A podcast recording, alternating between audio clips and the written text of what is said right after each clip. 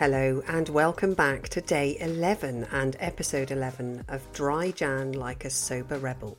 I hope you're enjoying the series so far and that you've picked up some useful tidbits. I'm Louisa Evans and I'm your host, a cognitive behavioural hypnotherapist by trade and self proclaimed sober rebel.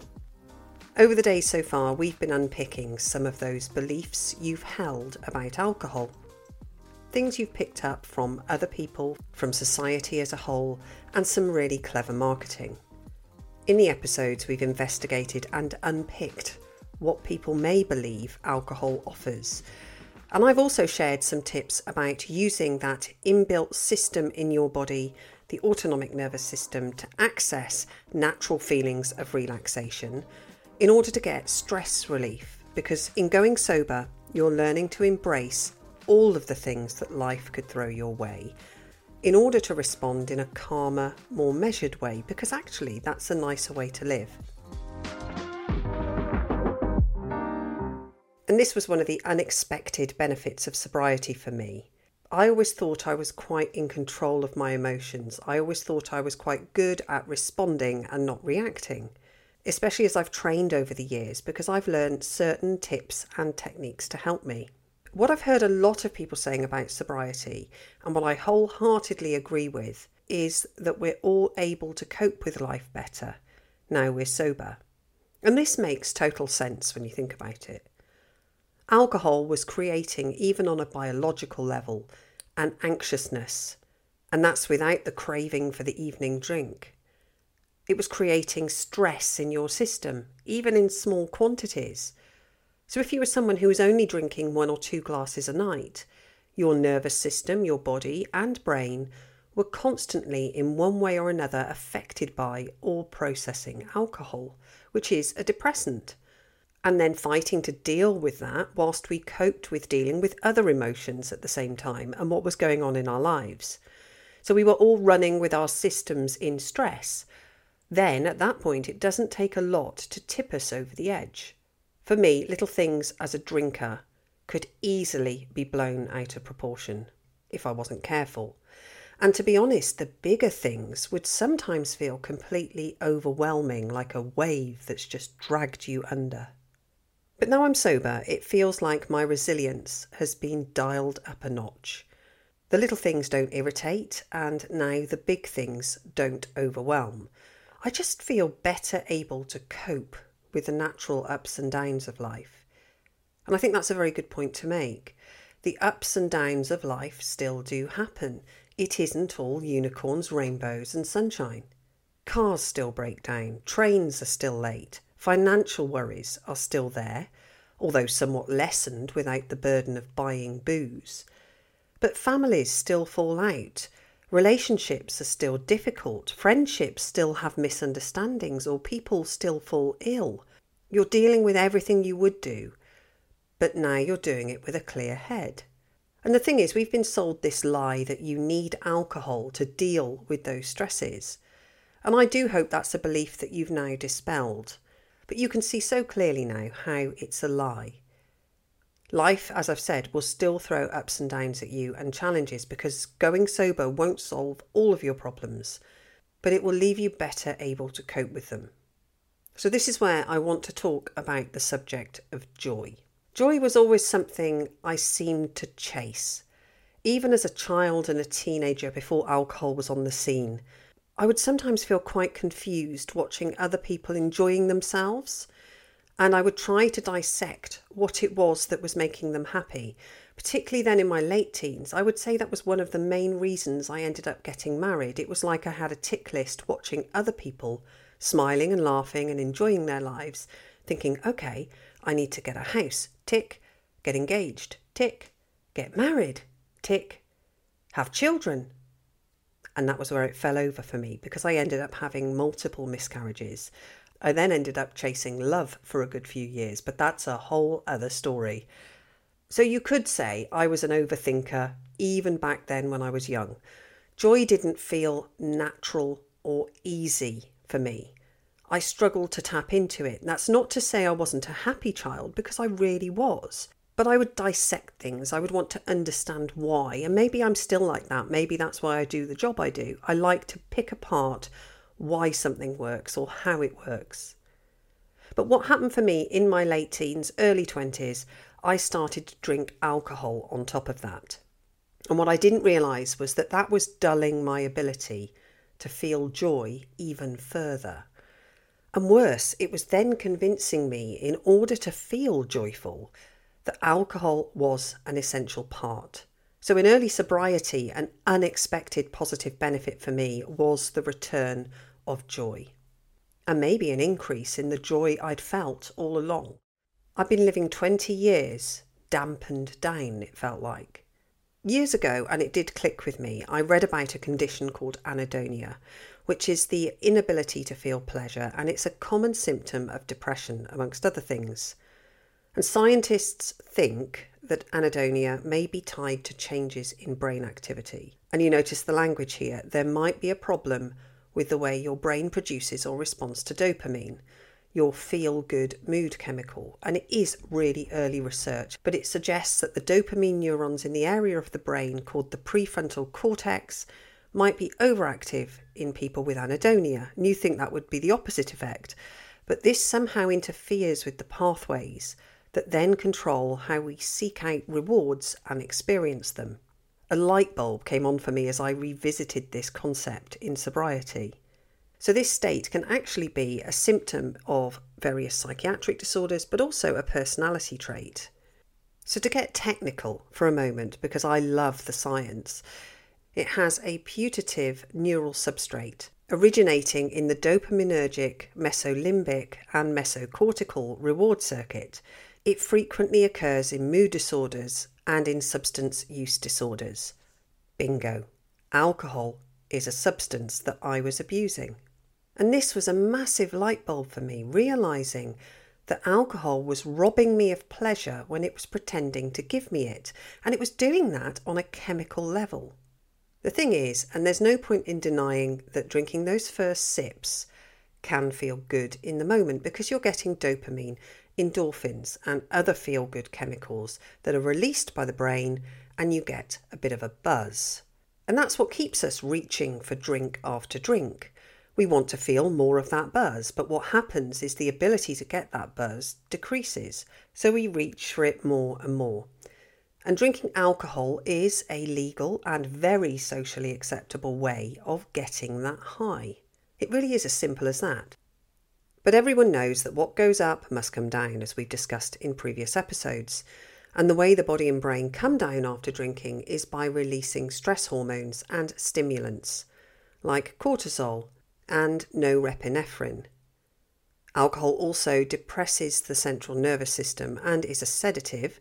So, those stress hormones and stimulants are our body's way of then keeping us alert, awake, and functioning, and they stay in our system, even when alcohol has left it. So, it's worth repeating that when you're drinking alcohol regularly, your body adapts so that you can function more normally despite having alcohol in your system. So you're going to hold more of those stress hormones and stimulants in your system. That's when your tolerance comes into play. And what happens as you've built that tolerance? Your brain is down regulating its dopamine receptors. It's doing that for you. It's removing an element of joy. So the number of dopamine receptors in your brain decreases as a drinker. So you literally have less ability to feel joy. The joy is coming from the drug. So let's talk about what happens in sobriety. As you remove alcohol, you're allowing your body to return to a normal state, one in which you've got the ability to feel joy. And I likened it to going back to very early childhood, you know, where you got joy from riding your bike, getting a jelly for pudding, laughing with your friends, or watching your favourite cartoon on TV. I remember being so excited as a child. In the 1980s, we had two comics, and they were the Beano and the Beezer. And I would run down the drive to get them because the milkman would leave them. And that joy and excitement, it was real. We all know the capacity is in there somewhere, unless you're suffering from a psychological disorder. That capacity is in there somewhere. I've personally, and I can only talk from personal experience, found that my ability to feel joy has increased and it's completely taken me by surprise. Without sounding all Mary Poppins, but I do now sit there and listen to the birds singing. I enjoy my morning coffee, or I get excited about having a bubbly flavoured water. Sometimes I take stock of myself and think, who are you? Who are you and what have you done with Louisa? But I like this version of me.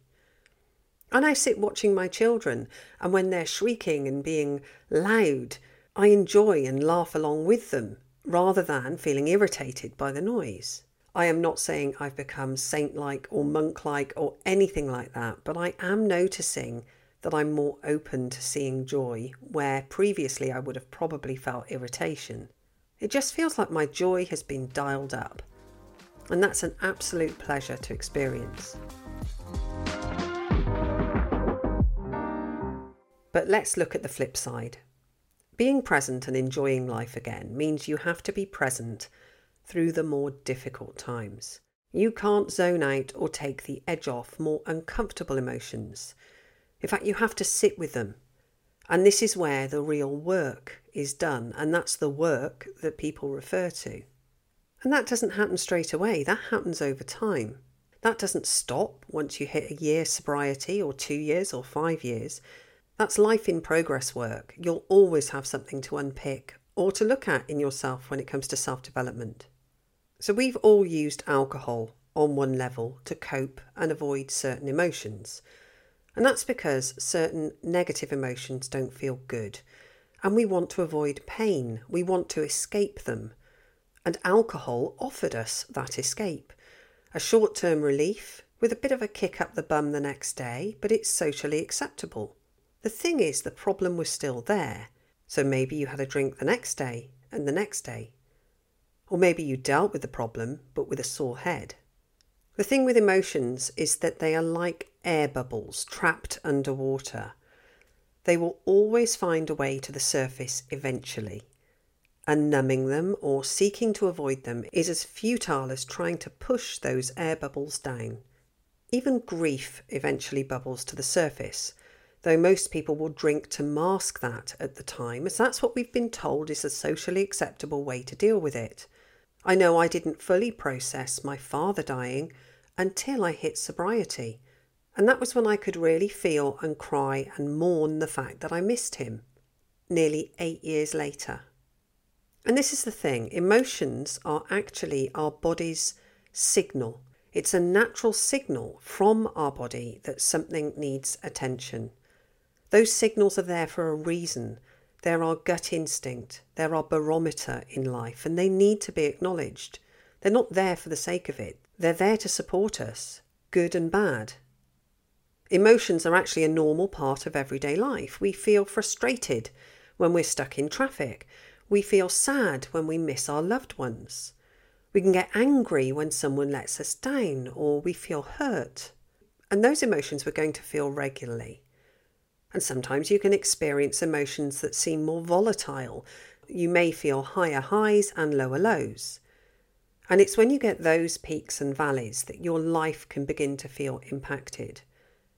That's where you go from feeling calm one moment, or then sad or angry the next. And if you're feeling that, that's the time to get some support rather than trying to drown those feelings out. While any of us can have times when our emotions are spinning out of control, for some people this happens more regularly, and alcohol was pouring fuel on that. And that can damage relationships, it can hurt your credibility, but there could be a number of reasons why someone loses control of their emotions. So, what you're always looking to do is gain good emotional regulation. And if you haven't had that modelled to you by parents or learned the skills over your life, that's when someone can feel out of control or like they're losing control when they experience something that triggers them or something that reminds them of a negative situation that's happened in the past. Or there could even be physical changes that cause that person to lose control of their emotions, such as feeling overly tired or having a drop in blood sugar. No matter what the reason for emotional volatility in sobriety, the good news is we can learn better self regulation and we can all benefit from learning strategies to control our emotions, not suppress them, but to deal with them in a more healthy and effective way, because suppressing them with alcohol was not the answer. In fact, if anything, the negative emotions would probably still have been there and bubbled to the surface at inappropriate times. And some people are better at regulating their emotions than others. They're high in what they call emotional intelligence, so they're aware of their internal experiences and very aware of the feelings of others. And it may just come across and seem like they're just naturally calm and they've got everything covered. But it's important to understand these people experience negative feelings too, but they've just developed healthy coping strategies that allow them to self regulate those difficult emotions. And that isn't a static trait. Emotion regulation skills can be learnt and they can be improved over time. So if you're struggling, you can change it. One of the keys is to be present in them. And that's what you're doing in sobriety. Suppressing these emotions or trying to escape them is one of the mistakes that we've all made over our lifetime. And this is such an important topic. And there's so much out there to help you. Emotions and dealing with emotions is something that's so important in sobriety because that's what will give your sobriety strength. So I really do want to revisit this topic tomorrow and expand on it further and look into some specific tips and techniques and ways that you can improve your emotion regulation skills so that you can deal with those emotions more effectively now you're open to feeling them. If you'd like to find out more about my story, then you can head to my website, louisaevans.com, where you'll find lots of useful links, including a link to my audiobook on Audible and you'll also find a range of hypnosis and relaxation downloads that you can try at home. Use code SOBERREBEL, all one word, to buy one get one free as a Sober Rebel listener. You can also find out about working with me in therapy if you need further support. You may like to follow me on Instagram at Stepping Into Sobriety. And all of these links are in the show notes. Thank you for listening, and I'll catch you tomorrow.